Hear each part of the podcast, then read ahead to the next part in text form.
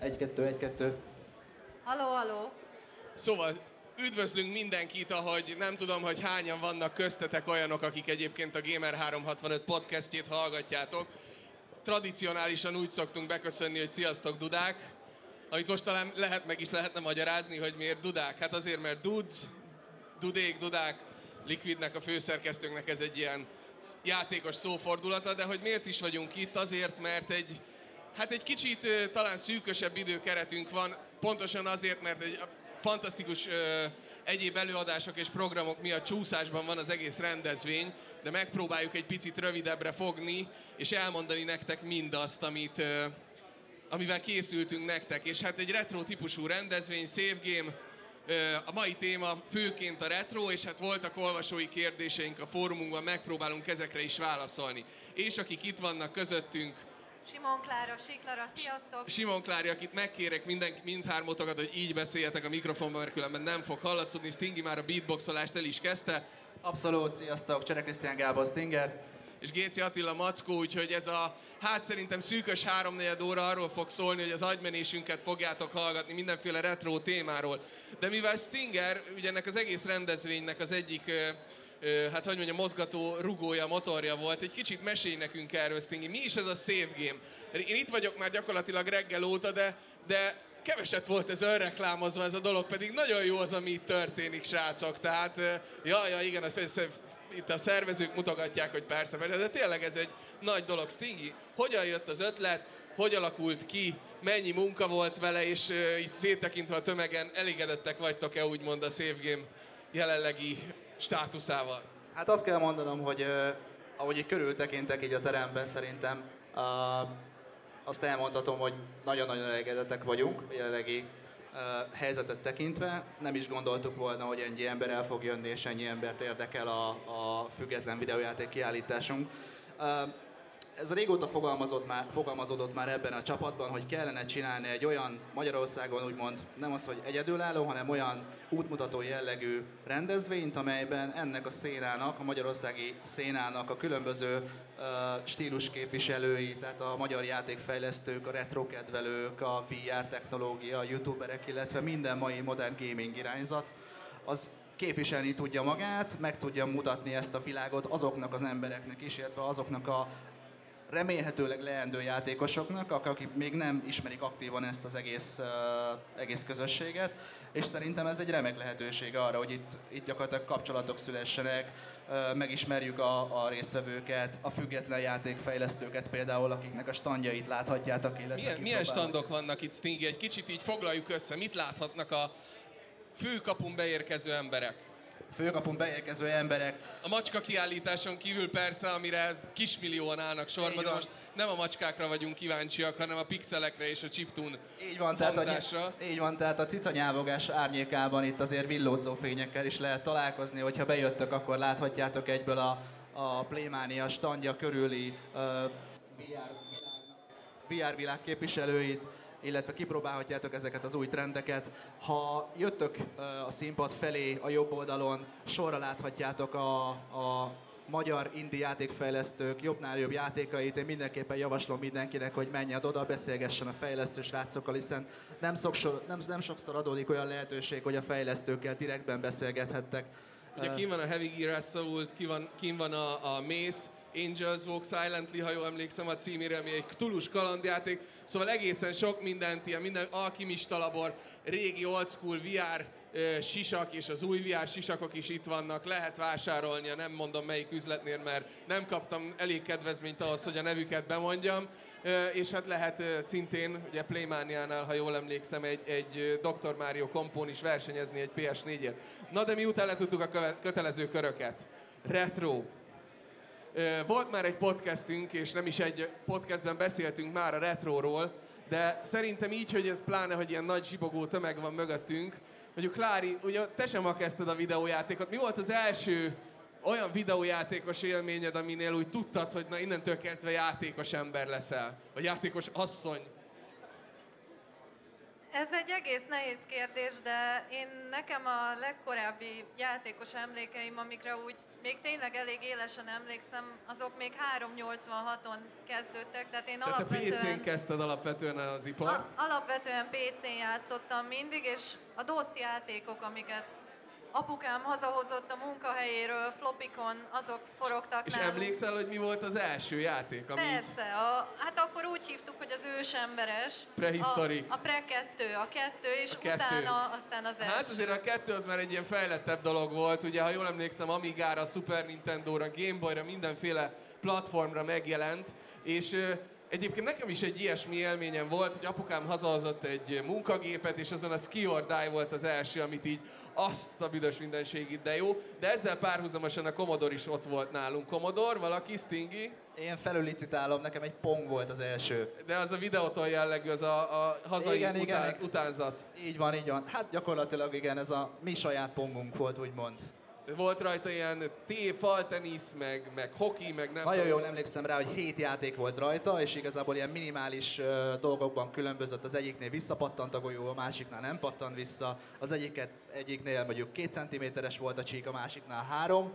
Akkoriban ezek jelentették a nehézségi szintet. És fekete-fehér volt, ha jól emlékszem. Tehát aki, aki így mostanában becsöppen a videójátékba, és azt látja, hogy egy Call of Duty-ba gyakorlatilag iszonyatosan kidolgozott űrkatonák lövik egymást, gyakorlatilag motion capture-ölt, sőt arc capture-ölt színészeknek az arcával. Hát visszautaz, nem kell harminc év, de ha nagyjából utazzunk vissza harminc évet, és fekete-fehér vonalakat terelgettünk, és, és fantasztikus élmény volt akkor is. És terelgethettek most is, hiszen a Pongot megtaláljátok a Regomech standnak a végén, ki van állítva, ki lehet próbálni. És Klári, konzolos, mert hogy nem csak pé cés, tudjuk rólad egyébként, olvasóink is tudják, hogy nagy pé cé fan vagy, de azért a konzolok világában is kirándulásokat tettél. Mi volt az első konzolod, amit úgy hú, konzol? Na, ilyen téren nekem nagyon durva elmaradásaim voltak nagyon-nagyon sok éven át, és én rendszerint a barátokhoz járkáltam át, hogy PlayStation összhessek, meg PlayStation kettőzzek, meg Xboxozzak. Úgyhogy én bevallom őszintén, hogy már majdnem kétezer-tíz volt, amikor én már, már akkor egy kicsit ilyen retro jelleggel vettem magamnak végre egy pé es kettőt, meg egy Gamecube-ot, ami egyébként itt van a pultunkon, tehát ti is kipróbálhatjátok. Szóval Klárinak az eredeti Gamecube-ját lehet kipróbálni, ha valaki mégiscsak arra vetemedne.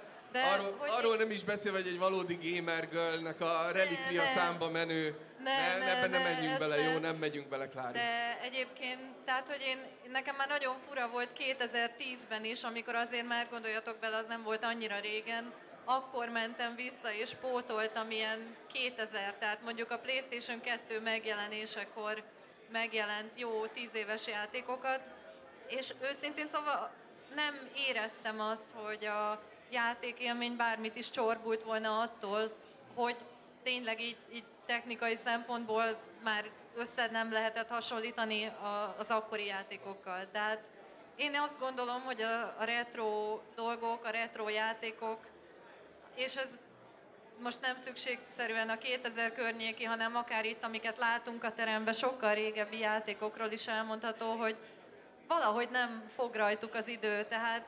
Ez egyébként egy csalóka dolog, mert szerintem sokan úgy vagytok vele, hogy mit tudom én, tíz-tizenöt éve játszottunk régi klasszikus Super Nintendós játékokkal. Azért én úgy vagyok, hogy leülök egyik-másik elé, és úgy megrökönyödök, hogy hú, bakker, ez azért... Ettől azért jobbra emlékeztem. Tehát az id- egyrészt az idő az szerintem megszépítheti a, a retro játékok emlékét, úgymond. Tehát most ez a en e es Mini is harminc, ugye...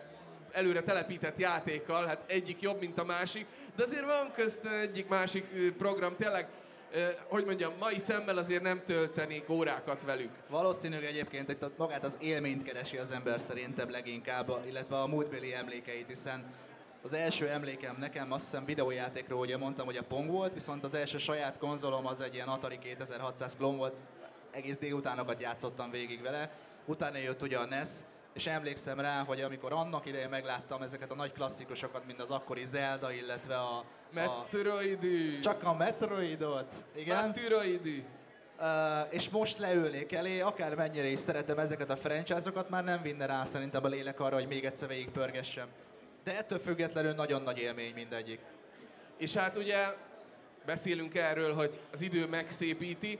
Azért vannak azok a klasszikusok, és láttam itt valamelyik gépen a Final Fight-ot, akkor nálunk Street Fighter, meg, meg Killer Instinct megy, ami viszont ma is leülsz elé, és hú, ez, ez viszont úgy össze van rakva, és olyan alapok vannak, hogy lehet, hogy ma már picit primitívnek tűnik, viszont az irányítás, a látvány, a zene egy olyan, olyan egybefüggő élménycsomagot ad, hogyha ezt így ma kiadják, akkor gyakorlatilag működik a dolog. És ezért is lehet az, hogy például az indie fejlesztők konkrétan rámennek erre, hogy egy Shovel Knight-tal meg örvendeztessenek meg minket, ami egy en e es stílusú játék. Így van, igen, mert gyakorlatilag itt maga a mechanika az, ami eladja a játékot. Az akkori klasszikus játékmenet, illetve az akkori stílusteremtő dolgok, azok a mai napig működnek. Ugye sokszor beszélünk arról, hogy, hogy bizonyos mai modern játékok nem elég változatosak, nem elég immerzívek, nincs bennük elég innováció. Gyakorlatilag azért nincsen bennük, mert a fejlesztők jelentős többsége az igazából máshol. Tisztelet a kivételnek, és az indie szcéna pont ezért olyan nagyon erős, mert nagyon sok egyedi kreatív ötletet építenek rá a régi klasszikus játékmenetre. Egy kicsit ugyanazokat a köröket futjuk egyébként, amit ennél a retrónál mindig mindenki elővesz. Én azt mondom, hogy próbáljuk a beszélgetést olyan irányba terelni, hogy néhány ilyen érdekes egyéni élmény, aztán készüljünk fel arra, közben látom, hogy itt megjelentek a színpad környékén olyan kollégák, akiknek a véleményére kifejezetten kíváncsi leszek majd, úgyhogy picit bevonjuk majd a közönséget is. Szóval arra lennék kíváncsi első körben, és azt majd ugye a közönség véleményét már egy kicsit aktualizált játékokkal kapcsolatban is meg fogjuk kérdezni, hogy nektek volt-e olyan retro játékélményetek, ami egy kicsit áttöri azt a bizonyos tévéképernyőt, és esetleg egy nagyobb volumenű házi buli, egy valami olyan berédzselés, ahol összetörtétek a tévét, egy, egy rosszul sikerült, mit tudom én, Mortal Kombat kör után. Tehát van-e olyan élményetek ezekkel a régi játékokkal kapcsolatban, ami így kilép a szokásos, hú, de jó volt, szép volt, jó volt, most megint jó tiszteletkörökön. Klári? Nekem ezen gondolkozni kell, de mondjuk ami így azonnal beugrik a, az érzelmi túltöltődés témakörről, az a, az a Mortal Kombatnek a negyedik része, Uha. amit hát öcséimmel játszottunk előszeretettel egymás ellen. De nem ellen. Élőbe, tehát nem öcsédnek a talkarját tépted le. Egyébként de. de egyéb tehát, na, volt, pont erre nem, vagyok kíváncsi ezen szaftos részletekre. Na, tehát ugye volt a Mortal Kombat című film, nem annyira, hogy mondjam, egy nagyszerű alkotás, de hát azt így gyerekként borzasztóan imádtuk, úgyhogy utána minden Mortal Kombaten nagyon lelkesen végigverekedtük magunkat, és, és a negyedik volt az, amit már számítógépen ugye így egymás mellett ülve, egyikünk a billentyűzet egyik oldalán, másik a másik oldalán nyomkodott, és hát ott olyan volt, hogy ugye ha gyorsan nyomkodtad, akkor összeakadtak a dolgok, és akkor valamelyik karakter lebénult, vagy nem mozdult, és a másik meg ütötte, ahol csak érte. Na hát ilyenkor volt olyan, hogy én általában elég nyugodt voltam, de drága öcseim így verték ököllel a billentyűzetet, meg repültek a gombok mindenfelé. Áril Tournament Spielen, ugye volt az a klasszikus videó. Csak, és ez azért volt ciki, mert akkor még így nem volt dedikált játékgépünk otthon, hanem ez volt a család számítógépe, amin a szüleim dolgoztak, meg egyebek. És hát elég kínos volt, amikor ugye játék miatt este mondjuk keresni kellett az asztal alatt, hogy hova repült a control billentyű, vagy a shift, szóval ilyenek voltak, de egyébként nem ilyen, ilyen kontrollertörés, meg, meg komolyabb csapkodás nem. Kontrollertörés az nálunk sem volt, de emlékszem, hogy Rehinnél így, a, a, aki ismeri, ugye a szerkesztőnk volt, hogy sorozatban repkedtek a kontrollerek a Star Fox első részénél. Tehát ott emlékszem, hogy ott azért, ott azért voltak gondok, egyébként a Az orromban most is érzem a békönös koktélkréker illatát, amit egyébként Star Fox-ozás közben az arcunkba tömtünk. De ettől egy talán kevésbé izgalmas történet, hogy én egyszer volt, kétszer voltam videójátéktól nagyon rosszul gyerekként. Az egyik az, amikor a Doom első részét így először kipróbáltam, és hát az ember azért a Doom első részén mondjuk tíz évesen úgy hajlamos ráfüggeni, pláne ha visszatekerjük az időkerekét mondjuk húsz évvel, akkor azért ez egy, ez egy újszerű látvány volt, egy újszerű olyan élménytípus, amit előtte nem kaptál meg, ezt az immerzív belső nézetű lövöldét. Lehet, hogy ezt már elmeséltem, de ez talán érdekes most is.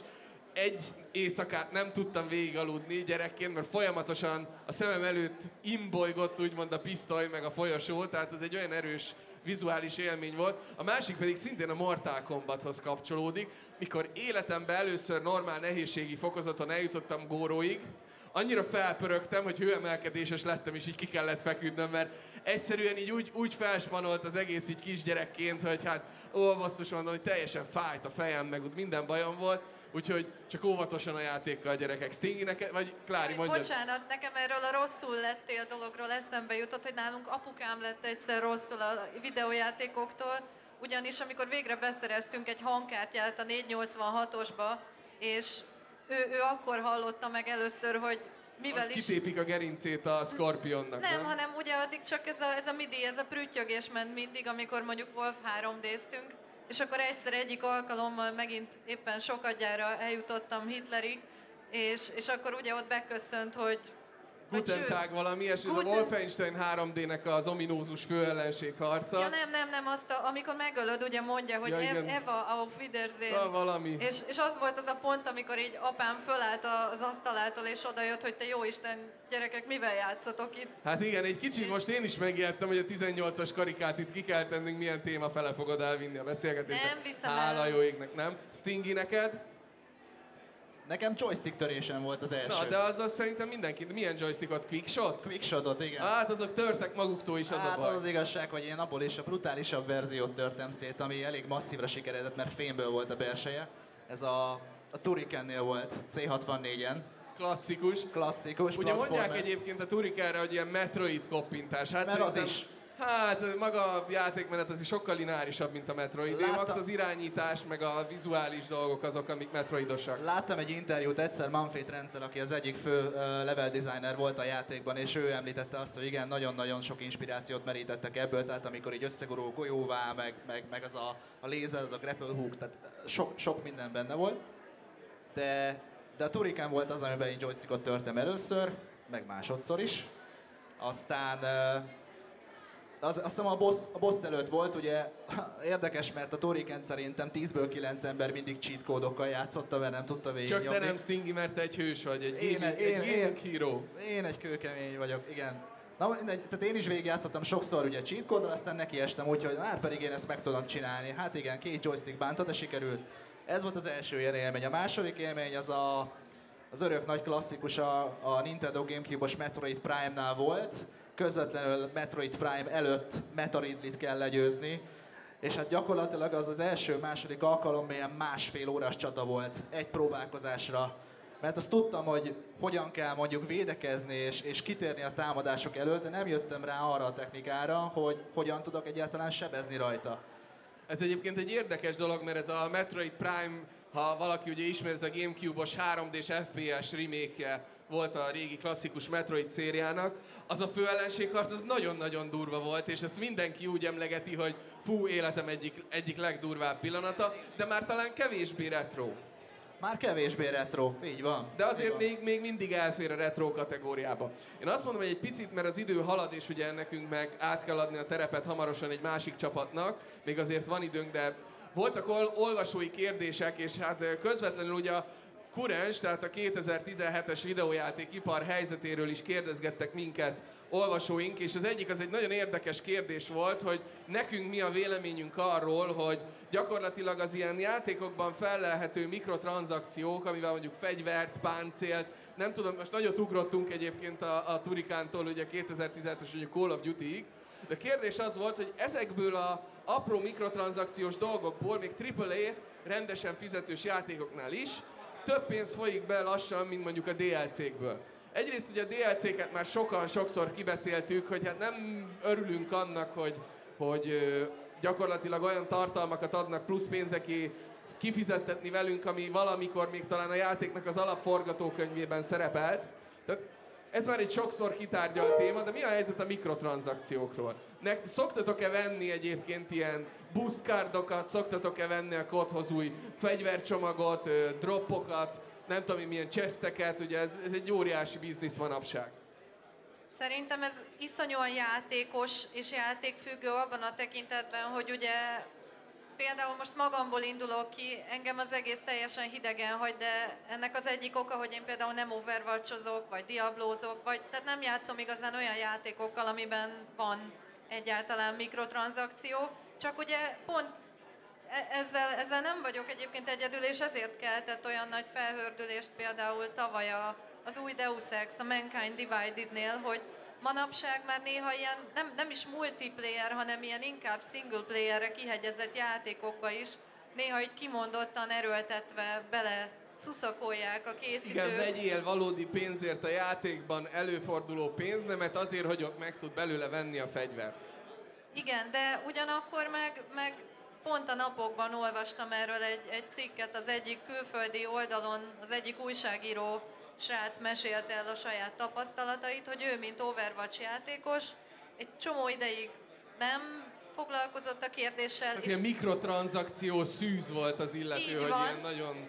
És, és egyszer esett abba a hibába, hogy na jó, hát egyszer élünk, miért ne, ki kéne próbálni, vett magának valamilyen loot boxot, vagy én nem tudom ott mi van, amit ugye ha kinyitsz, akkor a karaktereidnek kapsz valami új ruhát, tetkót, fogalmam sincs, én nem is értek ez annyira, de gyakorlatilag arról szólt, igen, a cikk, hogy, hogy ebben ez a kicsit mint a drog, hogy hát ugye, vagy mint a kinder tojás a gyerekeknél, hogy sose tudod, vagy csomó esetben nem tudod, hogy mit is veszel, hanem szépen kinyitod azt a virtuális dobozt, és ha nem az van benne, amit szerettél akkor volna, veszel még egyet, akkor veszel esetben. még egyet, meg még egyet. Tehát kicsit olyan ez tényleg, mint a kinder tojás, vagy a kaparós sorsjegy, így virtuálisan. Stingy, te ezeket a kinder tojásokat szoktad vásárolni a kedvenc játékaidban? Kinder tojásokat? Um, Tudom, hogy te más toj... Na mindegy, ebben nem menjünk a más... Story dé el cé-ket szoktam venni néha. De ezt is csak azoknál a játékoknál, ahol tényleg komoly tartalom van mögé rakva, és nem egy félórás kampány. Ami egyébként azt gondolom, hogy ha egy játékfejlesztő ez mellett dönt, még mindig van arra lehetősége, hogy olyan megoldást találjon ki a játékában, hogy mondjuk hosszabb idő befektetésével el lehessen érni ezeket a dolgokat.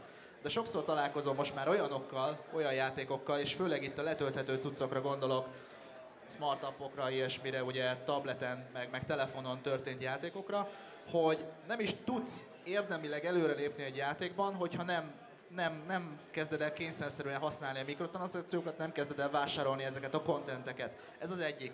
A másik pedig az a, a teljesítménycentrikus játékok, mint ezekben is nagyon-nagyon sokféle létezik, amikor kompetitíven játszatok, vagy kooperatívan játszatok valamit, akár az interneten, akár klánban, bárhogy máshogy, és hogyha egy-két napot kiesel, egyszerűen nem tudsz lépést tartani a többiekkel, ez esetben sok, eset, sok ember nyúl tényleg ezekhez a mikrotranszakciókhoz, vesz egy-két booster pakot, ó, megvan harminc, nem tudom hány szinten, megvannak a legjobb cuccaim, és meg, mehetek már is megint a csatába. Tehát az eléggé ilyen, ilyen függőséget okoz. Az igazság egyébként, hogy a kiadók oldaláról teljesen egyértelmű a dolog, tehát ők sem a, a játékosok kegyei és a sajtónak a a megfelelő zöld értékelései csinálják a játékot, hanem azért, mert meg akarnak belőle, ugye, ha nem is gazdagodni, de egy üzletszerű tevékenységet próbálnak folytatni, ebbe pedig kiválóan illeszkedik ez a kinder tojás modell, hogy az ember befizet ezekre a dolgokra. Na most ez ugye személyes véleményem a dologról az, hogy én ebben nem akarok beleszállni, és igazából féltem azt a generációt egy kicsit, aki mondjuk tőlünk tíz-húsz vagy akár, hát harminc évvel nem is, de húsz évvel fiatalabb, mert ők, ők, ha leülnek most játszani, a számukra ez teljesen alapvető dolog, hogy egy játékban ezek a, ezek a pénzlehúzó dolgok, hogy úgy is mondjam, be vannak építve. És mi lesz itt öt év múlva, mi lesz tíz év múlva, tehát nem szeretném, hogy elérkezzen az a pillanat, hogy mondjuk az első chapter végén mikrotranszakcióval kelljen megvennem, vagy harminc órán keresztül kelljen kifarmolnom azt a fegyvert, amivel legyűzhetem a chapter egy végén lévő boss. Tehát addig egyébként rendben van ez a dolog szerintem, amíg a single játékokban nem tudunk eljutni a játék vég, vagy hogy nincs erre szükség, úgymond nem vagy rákényszerítve. Most van egyébként ezzel szemben egy pozitív példa is, amit imádok felhozni, Titanfall kettő, ahol annak ellenére, hogy ugye a játék, a Titanfall kettő egy kicsit elhasalt így a kasszáknál egy Battlefield egy és egy Call of Duty között, a kiadó már az elején leszögezte, hogy olyan fizetős dé el cé-ket, mikrotranszakciós dolgokat nem szeretnének betenni, ami nagyon-nagyon így ilyen hiéna és, és hogy hívják azt a madarat, ami a sivatagba köröz, a, a keselyű, keselyű. Tehát, hogy nem próbálnak ilyen keselyű módon rárepülni a, a játékosok pénztánc, pénztárcájára. Ennek ellenére a játék nem túl nagy siker, hát bízunk benne, hogy a lehető leginkább ebbe az irányba fog elmenni az ipar, ugyanis a játékosok is egy ponton túl lehet, hogy azt fogják mondani, hogy fityisz. Igen. Nektek, kedves kiadók. Egy, egy dolgot szeretnék hozzátenni, azért vannak még olyan klasszikus kiadók, fejlesztők, amelyek még nem dőltek be ennek nagyon, és a játékaik azt mondanám kilencvenkilenc százalékában nem, hogy fizetős tartalmat még dé el cé sem nagyon generálnak, mert egyszerűen nincsen rá szükség, mert annyi content van az alapjátékban, és ez a cég, ez a Nintendo. Sok esetben a Nintendo játékok gyakorlatilag alapból már olyan, alapból már olyan, olyan mennyiséget generálnak ö, szavatosság tekintetében, hogy nincsen szükség dé el cé-ke. Persze itt is vannak azért jó példák. Megnézed a Fire Emblemet, egész jó dé el cé-ket lehet hozzávenni, de itt meg az ár olyan alacsony, hogy azt mondod, hogy kifizetem azt az egy dollárt azért a plusz néhány óráért.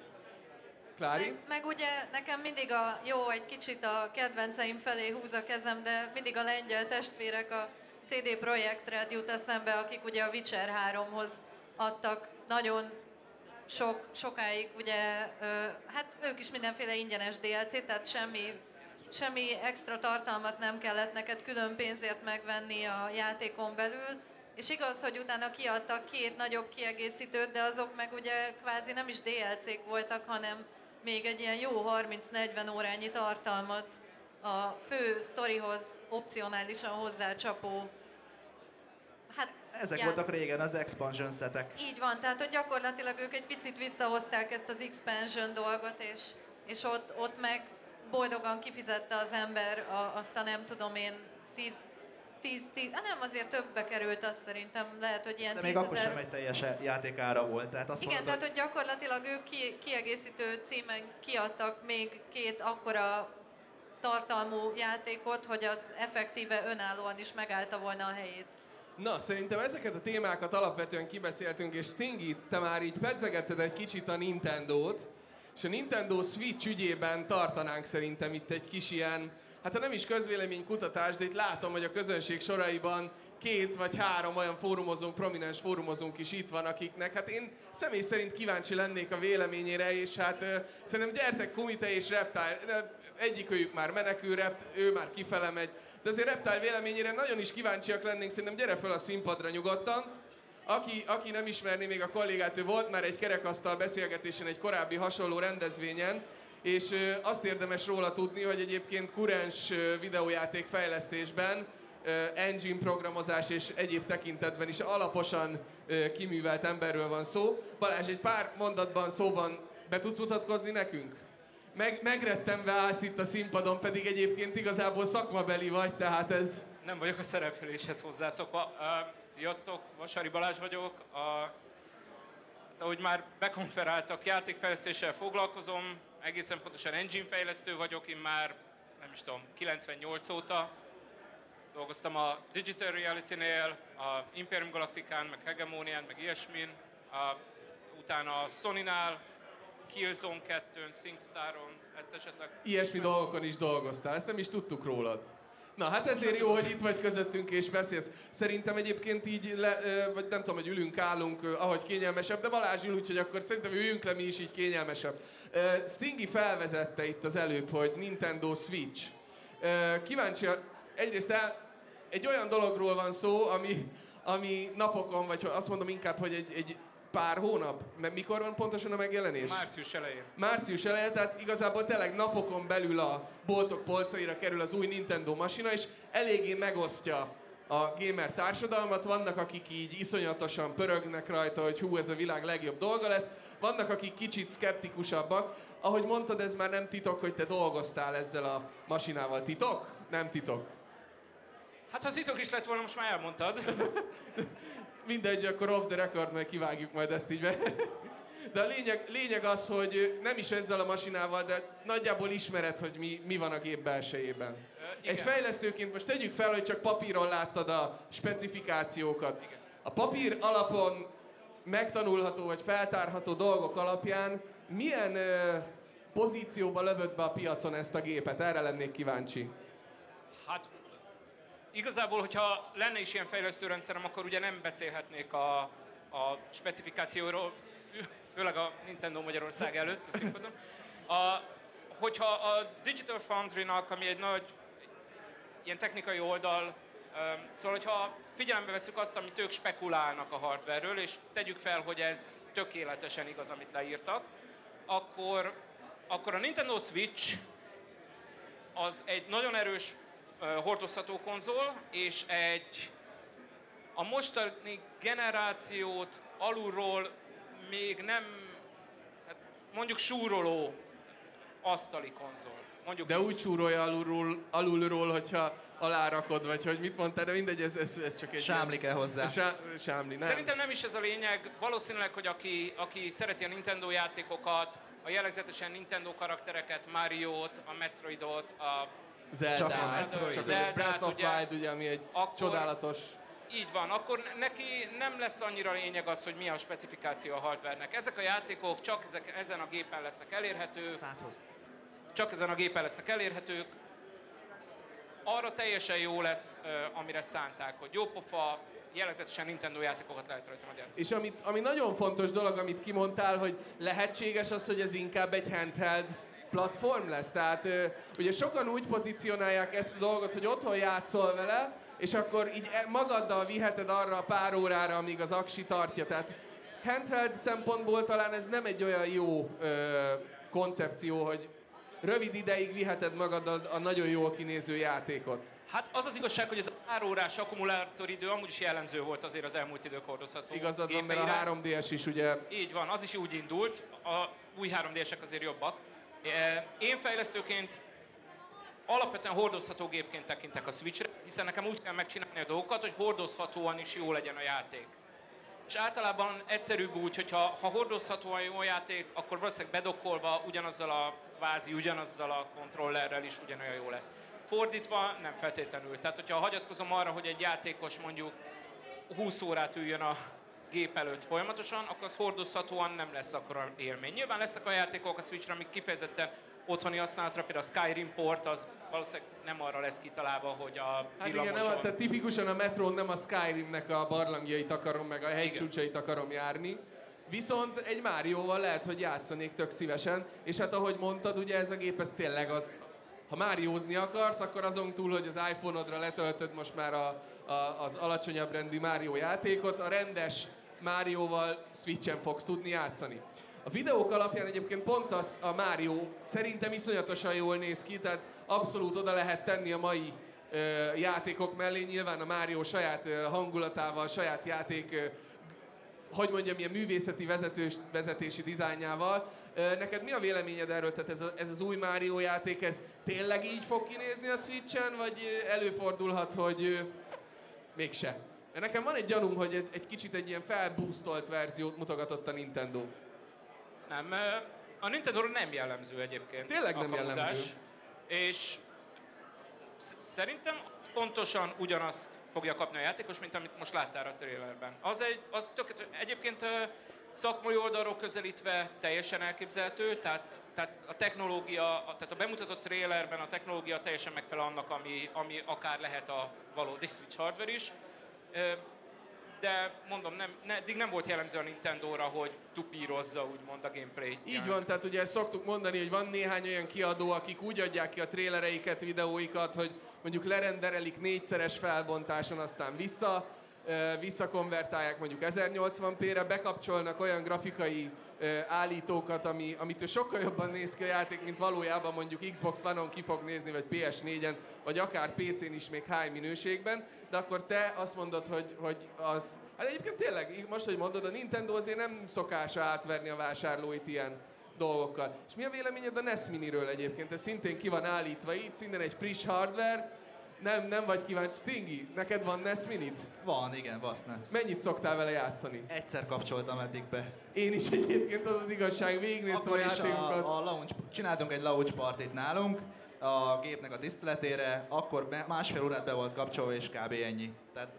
Nekem azt tetszik benne egyébként, hogy ilyen szuper fluid az egész, ilyen nagyon gyorsan megy a menü, gyorsan, nyilván a játékok úgy futnak, ahogy kell, az emuláció száz százalékos. Egyébként én erre azt mondanám... Nem, nem igaz, majd egyéb... elmondod, miért nem. Egyébként én azt mondanám, hogy koncepció szintjén az a konzol szerintem a mai generációnak retrozás szempontjából tökéletes. De nekünk ezek a játékok akkoriban úgymond megvoltak.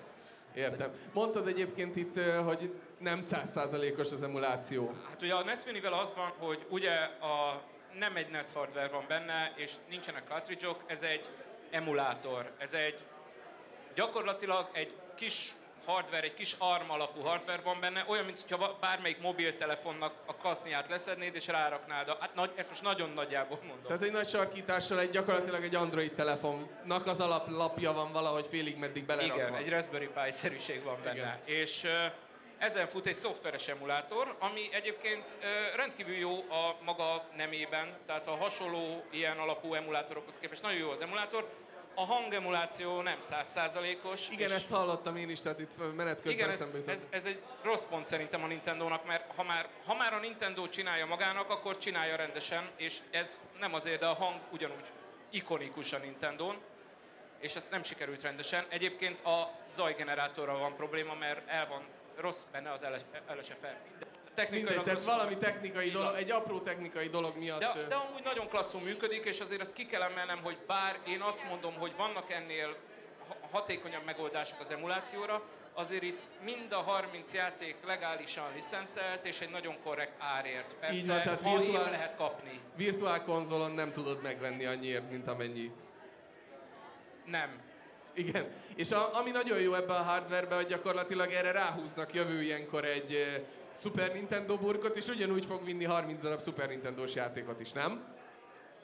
Hát ezt majd meglátjuk, hogy majd a Nintendo idő... hogy gondolja. A szabadalmakat már bejegyezték. Bizonyos szabadalmakat már bejegyeztek ezzel kapcsolatban, ezzel kapcsolatban lehet következtetni, hogy igen, lesz es en e es Mini is.